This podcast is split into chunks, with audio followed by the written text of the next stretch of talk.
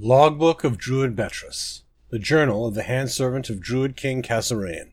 Day 1. I, Betrys, Druid of Galen, and follower of King Kasorayn, have pledged to maintain the record of our journey to find a new home. I made this promise to Anwas, who believed in preserving the story of our exodus and discovery of a new land for the Druids. At one time, I served as a hand servant to our king. Since landing on this wretched island, I assume that the king has selected another to serve him. After all, there is little I can do for the Druid King from a distance. I am uncomfortable with writing.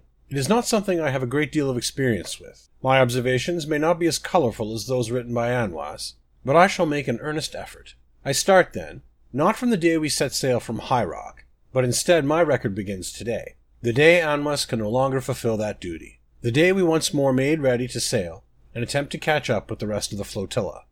Day 8. My apologies for the lack of consistent updates. As I mentioned, writing is not something I am practiced with. We have left the dreaded island behind and sail south and west, following the path of the flotilla. The waters are blue, the clouds a gentle white. Rain showered us earlier, which provided a nice respite from the heat. The others gathered to thank Y'ffre for the blessing. I did not. Our food stores are more than sufficient. This helps keep morale high. We have spent more than one moon cycle on the sea, and many look forward to reaching land.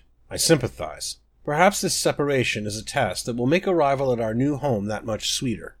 Day 22. The waters are still blue. We encountered a storm that tossed our ship a great deal, but no damage occurred, and everyone aboard survived. That is all we can ask for at this time. Day 37. I have started trying my hand at navigating using the stars. I pay attention to what the captain and his crew do to stay the course, and I mimic it. They have taught me a few things, which I appreciate. One never knows when one might become lost and need to plot a course to safety. Keeping my eyes on the stars seems my best option.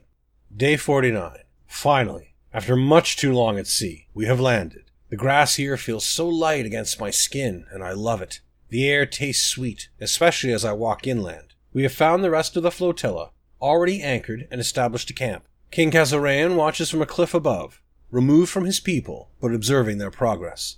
I believe I will strike out on my own establish a camp elsewhere on the island. Not out of dislike for my fellows, but I miss one of them a great deal, and I'd like to think on him in private. While this new home shall allow my people to flourish in a way previously unknown, it did not come without sacrifices. I shall feel grateful to them for the rest of my days.